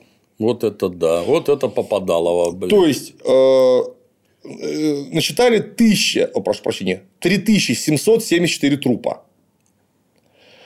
1200-1500 пленных. Ага. И человек вместе с Мэтью Гугом, человек 500-600, может быть, 700 смогли пробиться и уйти. То есть, э, каждый десятый смог спастись. Всех остальных или взяли в плен, или убили. Атас. То есть, на этом, в принципе, вообще вся история англичан в Нормандии закончилась. То есть, вот эти силы, на которые рассчитывал, как на э, серьезные десантные э, контингенты э, граф герцог Сомерсет, они просто исчезли. Из-за двух пушек. Серьезно. И, и это несмотря на то, что их захватили, эти самые пушки. Хорошо Да. получилось. Пушки, естественно, отбили. Вернули. Да, да. Табельное имущество. Так точно. И Нормандия для англичан была потеряна, в общем, наверное, навсегда. Потому что потом были, конечно, попытки Припадки. все это исправить, но Нормандия была потеряна. Э, Нужно было что-то делать, как минимум лицо спасать, как минимум. Ах, да, э, это же все не просто так было. Э, Осаждали города, э, последние не сдавшиеся французы. Они взяли Руан, в Руане сидел Телбот, Телбота взяли в плен очередной раз. Ух ты. И, правда, отпустили. Вот. Но попался, однако. И что характерно, Телбот, Телбот э, как военачальника выпустили только в том смысле, что он до конца кампании не будет больше, как это было сказано, э, не поднимет оружие против Франции. Безобразничать, да. Ага. Но Соблюл. Телбот, Телбот, как хитрый англичанин, все пункты договора соблюл на 100%. Оружие против Франции он больше не поднимал. Но э, 1453 год, э, 1451 год. Французы, чтобы два раза не вставать, 50 год они от- отбили Нормандию, а в 51 году они полностью завоевали Гиень, выбросив англичан полностью с континента вообще. То есть, даже Бордо умудрились сильнейшую крепость взять. Опять же, почему? Да просто потому, что они э, пр- предлагали всем свободный выход. Уходите, просто уходите. Вам ничего не будет. Гиень не разглядел. Вот в 1451 году полностью отвоевана Гиень. А, од- Одного, конечно, француз не учли, что вот тут-то нормандский сценарий с Гиенью вообще никак не прокатывал. Ага. Это же владение ланкастеров. И 300 лет эта территория уже английская. Гиень не воспринимает французов как своих. Они говорят на заметно другом языке. А Тут же Ну, там Испания близко, да. Другие да. такие, Ну, а это же бывший Лангедок. Да, Так-то, да, если да. что, там другой язык просто. Да, тут Столетиями был другой язык. Тут, конечно, все несколько изменилось, но все равно у них свой диалект. Написано, что гиень – это изуродованное аквитание. Да, Это как виски аквавита. да. Вот. А Аквитания – это как раз же Элеонора Аквитанское наследие. Именно те самые земли, которые ушли англичанам в свое время по договору, э, по брачному контракту. И тут-то вдруг выясняется, что, конечно, гарнизоны французы отпустили и ведут себя более-менее прилично. Кстати, по меркам любых армий вплоть до 19 века. Вот в то время французы вели себя в этих компаниях очень прилично. На сильно заинструктированные королевскими э, начальниками. Ну, скорее деньги платили, что грабить так сильно не надо, как если с голой задницей. Да, это во-первых. А, Во-вторых, все-таки меры дисциплинарного воздействия серьезные. А, а, И это, с одной стороны, очень понравилось, а с другой стороны, тут же ввели королевские налоги в Гиене, чего они вообще не видели никогда. Так. Какие королевские налоги? Из Бордо сразу в Лондон полетел от- э, дипломатический десант с воплями «Спасите, помогите, нам с вами было гораздо лучше». Ай, рятуйте, граждане хорошие. да. Да. И вот тогда-то во главе с Дж- Джоном Телботом, первым графом Шурсбери, высаживается английская армия около Бордо. После чего вся Гиень сразу же, немедленно начинает от- откалываться от французов в сторону англичан. Ну, гарнизон Бордо, там был, он был грандиозный, по-моему, 80 человек там было или 70 французов. Их прям местные граждане арестовали, ну, просто, просто арестовали и все. Да, да. Э, Там никаких тебе не было боевых столкновений, ничего. Убийствов. Вот. Просто их. Ну, был гарнизон, и нет гарнизона. Все, Бордо опять английское. И они стали. всё- вся Гиень стала отваливаться обратно под англичан. Стремительно. Где-то у Телбота было э, семь с половиной тысяч человек с собой. Э, Какая-то часть э, из Гиени и Гаскони к нему примкнула. э, Про английский настроенной знати. То есть, с одной стороны, ему пришлось часть людей, конечно, рассаживать по гарнизонам. Не смотри, что Гиень тебе дружественная, на самом деле дружественная, а флаг демонстрировать надо. Плюс, все-таки, если французы припрутся, их как-то отбивать надо. Местные, конечно, ополчение соберут. Ну, как они его собирают, в прошлый раз уже видели. То есть, армия, с одной стороны, уменьшилась, с другой стороны, видимо, из-за призыва э, дружественных англичанам гиенцев, где-то там около 7 тысяч человек, наверное, все-таки собралось. Но французы не могли не реагировать. Жан де Буэ э, и Артюр де Ришмон повели э, войска отбивать Гиень. И они осадили город Кастион. Очень важный пункт, примерно в 50 километрах от Бордо. Такой ключ-город. А, И вот тут-то, конечно, Бордо, коммуны Бордо намекнули Джону Телботу, что пора бы тебе нас спасать. Ты же для этого приехал. Вот езжай, спасай. Но Телбот по- поехал спасать. В чем проблема? Причем, заметьте, он же поклялся не поднимать оружие против Франции. А поэтому он поехал без доспехов. Интересно. Ну, Такое творческое решение. он, он-то а? лично не воюет. Да, да. То есть он соблюл все пункты договора. Ловко. То есть он сам, как обычно, он любил в первом ряду с топором. Да, его, наброситься. его там не увидите. 69 лет дяденьки было в этот момент. Очень крепкий старик был. Ну, опыт какой там, нечеловеческий просто опыт. Ну, вот он э, просто в тылу в дос- без доспехов сидел. Кстати говоря, так для командира может быть еще и удобнее, потому что ты вместо того, чтобы кромсать людей, ты... Дурака валять, да. Осуществляешь оперативное руководство. А, Именно да. так. Там при тебе какие-то пажи, ординарцы, вестовые, которые в нужные места бегают, смотрят. Вот Телбот пошел э, в сторону э, Кастиона. И движение его оказалось очень удачным. Потому что французский авангард он просто смел. То есть, все, что попадалось ему навстречу, разлеталось буквально в сторону. Это э, июль месяц был. Тепло, удобно. Там езди развернуться кавалерии, езди построить пехоту, если что. Силен. Да. Тысяча жандармов э, с ним было, английских. Да, почему я говорю жандармы, почему не рыцари? Жандарм это не обязательно рыцарь, он вообще может быть не дворянин. Главное, чтобы у него деньги были на доспехи наполненные. Всё. Жандарм – это военный. Человек Условно. Он де арма, то есть вооруженный человек. Да. Ну, конечно, в жандармах в основном были дворяне, надо говорить. Но если ты мо- можешь жандармскую службу потянуть, будучи сыном говночерпия, например, пожалуйста, будь им. Why not? Двойно, только это сложно. То есть, там нужно доказать большое умение и предъявить снаряжение лицом. Все-таки у дворянина побольше шансов там оказаться. Повторюсь, даже лучники были дворянами часто. И опыта побольше, да. Да. Вот э, движение Кастиону. Тысячи жандармов. Примерно было полторы тысячи пехотинцев. э, Из местных, скорее всего, из Гаскони, из Гиени. Ну, остальное лучники, как обычно. То есть, ну, тысяч пять, наверное, лучников получается таким образом. Четыре с половиной, пять тысяч лучников. А французов под Кастионом было несколько меньше. То есть, до семи, шести с половиной, семи тысяч человек, не больше. То есть, у англичан был небольшой численный перевес даже. Но от Кастильона пришлось французам срочно сниматься. Потому что ждать, пока придет Телбот, нельзя. И они выдвинулись навстречу. Причем, когда было сражение с авангардом, которое э, Телбот выиграл буквально в одно касание, было, решили, что боя, видимо, сегодня уже не будет. То есть англичане стали э, останавливаться.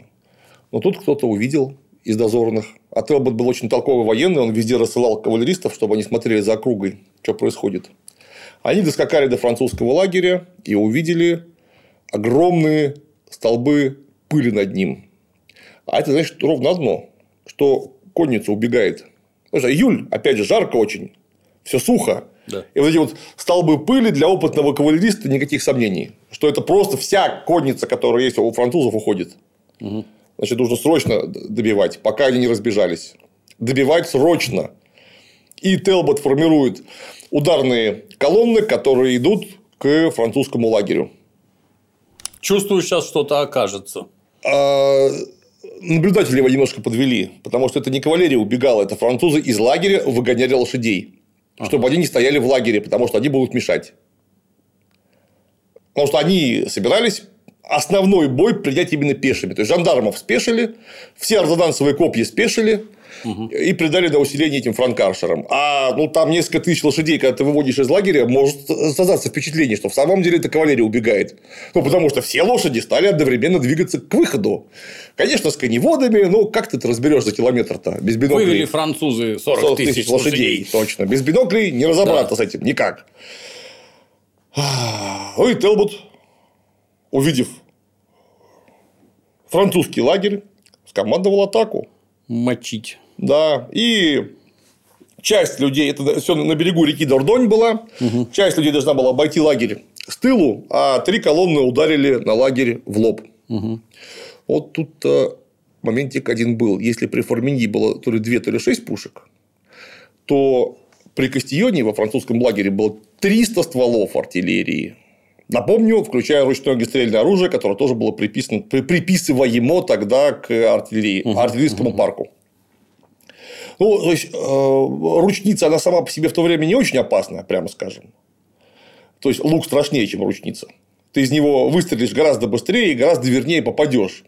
А вот пушки, которых там было непонятно сколько, ну, наверное, давай штук 20 хотя бы. Да. Это не 2 и не 6 кулеврин, это 20 угу. пушек.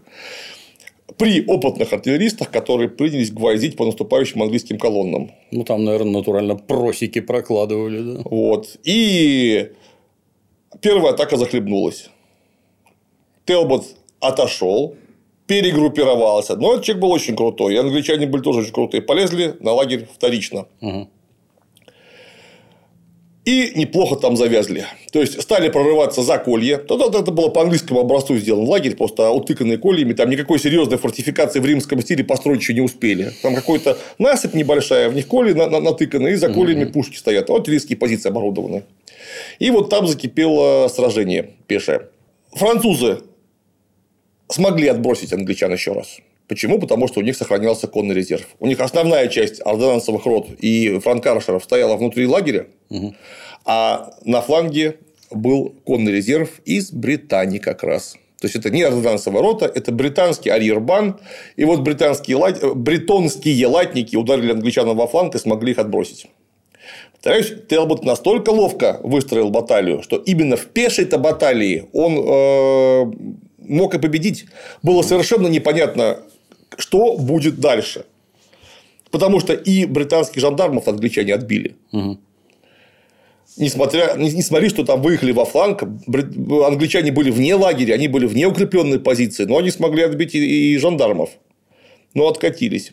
И вот тут случилось страшное невезение. Потому что как только англичане отступили, французы снова стали стрелять из пушек, и одно ядро убило лошадь Телбота. Прямо под ним. Угу. Лошадь тут же рухнула и придавила ему ногу, так что он не смог из-под нее выбраться. И командира нет. Угу. Англичане, которые были, в общем-то, крепко уверены в командире, пока он их направлял, э, держались стойко, и, повторюсь, все колебалось на очень-очень тонком лезвии. Вот перестали поступать команды, командира нет, плюс атака кавалерии с фланга и англичане стали отступать. Причем отступать настолько беспорядочно, что они оказались то есть даже Телбот, который был в тылу, вдруг оказался на передовой, а он не может выбраться из-под лошади. И там завязалась такая мясорубка, то есть Телбота бросились спасать. Все его подручные, э, которые там так или иначе видели, что просто командир упал, они бросились его спасать, там до 30 человек. Туда же ломанулись французы, видя, что там что-то происходит. А что непонятно. Почему-то просто вот там какая-то лютая рукопашная. И когда рукопашная закончилась, выяснилось, что Телбота убили. Э, Его просто не узнал никто э, суматохе, а он был без доспехов. Ну, ему там просто кто-то топор в голову воткнул, и все.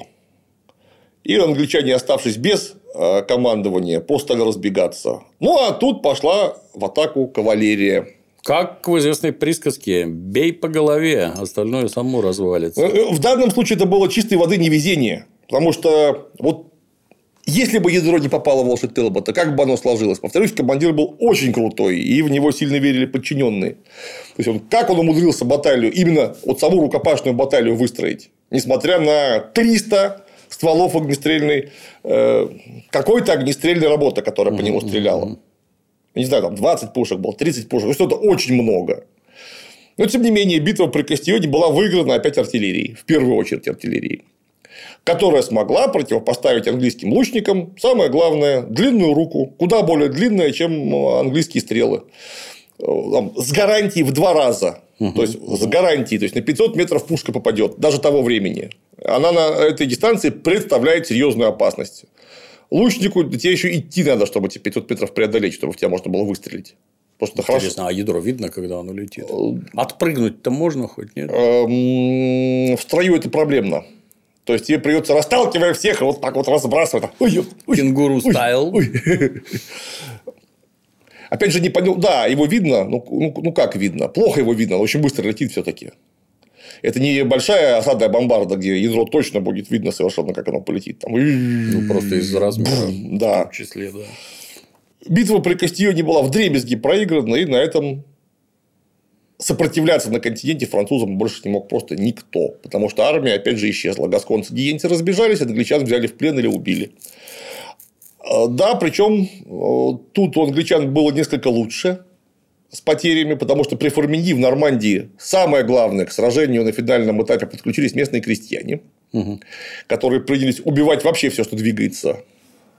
Ну, вы разбегаетесь, вас ограбить можно. Да, да, да, да. Как в фильме «Семь самураев», там тут же появились местные, Толковые, местные толковые крестьяне, которые ну, и не, не уйти было англичанам просто оттуда. Э, По крайней мере, вне э, сформированных воинских соединениях, которые могут отбиться и от крестьян тоже. Э, В Гиене люди были куда более дружественны англичанам, поэтому там местные раненых не добивали. Но, тем не менее, потери были огромные. И до этого война закончилась. То есть, все, столетняя война, которая длилась 116 лет, Раз, два, три, и за пару лет а вот того. в, в- после Форминьи, самая главная битва при Кастионе, все закончилось. То есть, пришлось сначала заключать э, перемирие, потом мирный договор, который, впрочем, э, до конца не смогли э, утрясти, ратифицировать и так далее. И только в 1802 году при Наполеоне I все статьи претензий, которые привели к Столетней войне и были выдвинуты в ходе Столетней войны, закрыли только вот тогда. Дипломатически чисто, англичане и французы. То есть, это все до начала 19 века тянулось в итоге. За англичанами осталось только Кале. Кале взять не смогли. Во-первых, это очень мощная крепость, в которой англичане были заинтересованы куда больше, чем в Бордо. А, Поэтому там были сильнейшие гарнизоны. Плюс э, к ним было не подобраться из-за того, что там очень много бургундских владений вокруг. То есть пришлось бы как-то договариваться с бургундцами, чего уже никто не хотел и, главное, не мог. Все, на этом война закончилась. Генрих VI, узнав о поражении при Кастионе и вообще о том, что война проиграна полностью в дребезге, сильно повредился рассудком. То есть, у него стали ну, проклевываться настоящие признаки какой-то матерой шизофрении или биполярного расстройства, что-то с ним было не так. И это одно из того, что да, буквально через два года приведет к войне Алой и Белой Розы, которая продлится до 1485 года. С 1455 по 1485. То есть англичане не успокоились. Если Столетняя война закончена, это ничего не значит. Нужно еще как минимум 30 лет провоевать, чтобы полностью душа отдохнула. Мага и Салман будут за тебя бороться, бороться, Да, блин. да, да, да, да, да. Это все благодаря толковому королю, который все так наладил. Э, Не в последнюю очередь, благодаря толковому королю. Но, Ну, конечно, такие изменения в войсках-то, это что сверху может быть. Не сами же они э, организовались. Конечно, это в первую очередь было связано с центростремительными тенденциями, которые я описывал э, еще в самом не в первом, а втором ролике, да, когда мы говорили про экономическое положение э, Франции и Англии, и вообще Европы во время Столетней войны, перед Столетней войной и во время Столетней войны. То есть экономически кто-то должен был э, возглавить самую центральную страну Западной Европы. Кто? Это большой вопрос. То, что оказался толковый Карл VII, которого прозвали Карл Победоносный, это, конечно, случайность. Если бы не умер Генрих V, бог его знает, как бы оно повернулось. Потому что Генрих V, повторюсь, был очень молод, э, здоров, силен, страшно уважаем. Он мог оказаться вместо Карла VII, э, чему, конечно, сразу бы воспротивились французские пэры.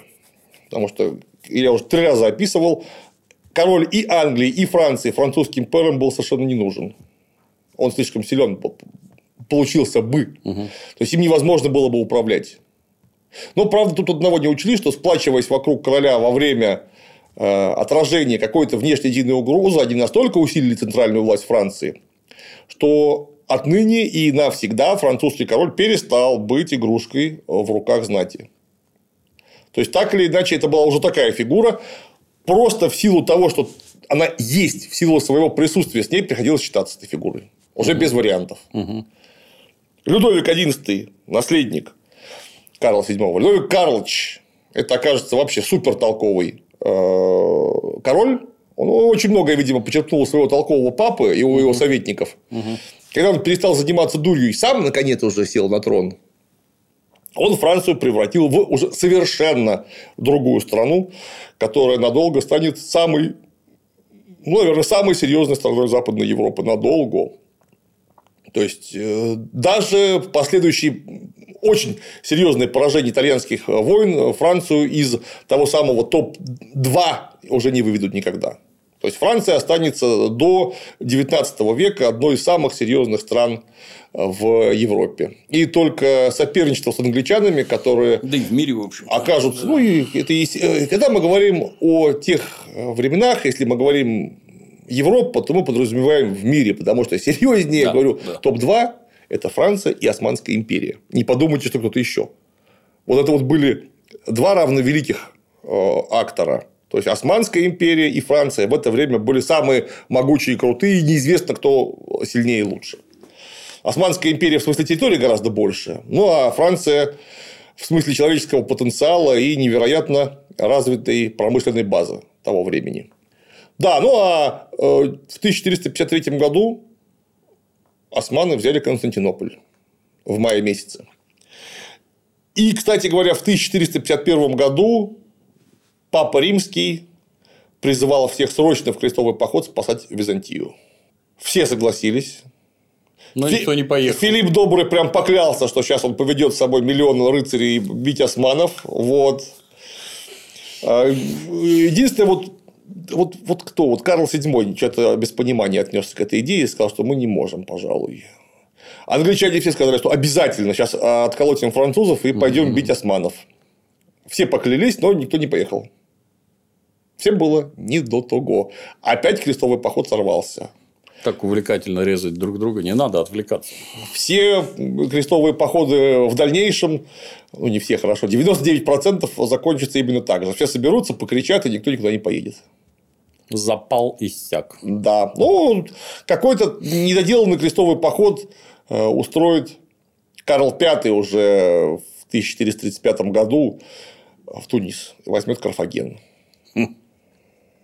Все это будет, конечно, пропитано крестонос- крестоносной риторикой, что мы едем турок бить. Побили. Карфаген очередной раз Взяли. пал. Да.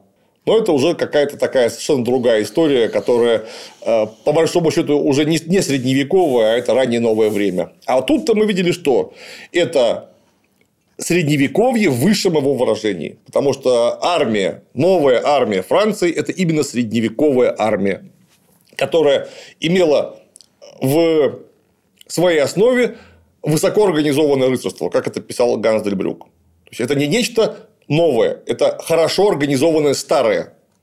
Ничего нового там не было вообще. Кроме организации. Кроме именно самой структуры организации. Это просто высокоорганизованное рыцарство. Все еще. Ну и э, все эти идеи, что вот на полях Столетней войны родилась новая тактика, тактика нового времени. Нет, это, конечно, ни- ничего там не родилось. Это и у англичан это было высокоорганизованное средневековье, и у французов точно так же это было высокоорганизованное средневековье. Ничего нового, по сути, не придумали. Со времен битвы, да черт возьми, битвы при Гастингсе, комбинация стрелки, пехота, кавалерия, Ну, просто в связи с опытом и прочее отковалась уже как надо. Давайте деньги платить будем, а не этих балбесов призывать, где там из 820 человек приходят. Это куда годится вообще? Так нельзя. А, Вот. И поэтому э, нет, конечно, ничего нового во время Столетней войны в смысле тактики не родилось, но Столетняя война во всей Западной Европе, не скажу во всей Европе вообще, но вот во всей Западной Европе, Англия, Франция, Нидерланды, Италия, Испания, везде э, сдвинула настолько массивные камни, колонны, фундаменты, на которых стояло феодальное общество, что оно неуклонно покатилось в сторону капитализации. Потому что без денег теперь решать было уже нельзя ничего. То есть натуральный обмен, в смысле организации военного дела уже просто не котировался никак. Вы не сможете оперативно обеспечивать армию конями, фуражом, пушками. Опять же, вот пушки нужны теперь постоянно. А Если вы будете пушку менять на 500 баранов, вы просто умучитесь этих баранов гонять. Нужно просто деньги. Как только появляется обмен на деньги, начинает включаться закон стоимости. И Столетняя война сдвинула всю Западную Европу в сторону ускоренного построения капитализма. То есть Столетняя война – это вообще колыбель всех буржуазных революций. Если бы не она, все бы это произошло как-то не так, видимо, позже Не везде. и не везде, да. Потому что Столетняя война – это э, смерть именно старого феодального э, средневекового в надстройке. Это самое главное. Базис остался средневековый чисто. Те люди, которые руками вертели эту самую политику, двигали ее, это остались те же самые рыцари и дворяне. Ну вот старый способ организации уже не котировался вообще. И вслед за изменениями в настройке э, начали э, быть изменения в базисе очень быстрые. Потому что если мы говорим середина 15 века, ну, так извините, пожалуйста, через 100 лет, середина 16 века, это уже начало нидерландской буржуазной революции. И мощнейшей, мощнейшей реакции в, по всей Германии, которая тоже была, естественно, включена в эти процессы, где буржуазную революцию удавили ну, на корню. И международной реакции в Италии, где капитализм, уже вполне сформировавшийся, тоже был удавлен. Причем удавлен так, что даже страна Италия уже больше не существовала до 19 века. Вот так вот. Лишний раз убеждаюсь, что наш стереотип про французов это такие Милые смешные пацаны. усатые такие, они все кофе с круассанами, натуральные упыри на самом деле, сволочи. Могучая промышленность, отличная наука, академия, наука, которая придумала метр и километр и вообще все остальное. Мо- Мощная страна. Всем настоятельно, настоятельно рекомендуем интересоваться историей Франции, дабы не жить в дурацких иллюзиях. Что характерно во время Арасского э, этого международного саммита, я вот перечислил, поляки, неаполитанцы, англичане, бургунцы, французы и отдельная делегация Парижского университета. Вот. Спасибо, Клим Саныч. Закончили Столетнюю войну. Да, исключительно познавательно. Во, Я уже даже не помню, сколько роликов получилось. во что дальше мы можем вцепиться? А, У нас страшно просили гуситов. Гуситов. Ну, давайте гуситов. Гуситы нас уже года три просят, а мы, как обычно, сначала выдерживаем. Да, настояться Всё, должны гуситы. Я считаю, уже настоялись, да. Ждем гуситов. На сегодня все.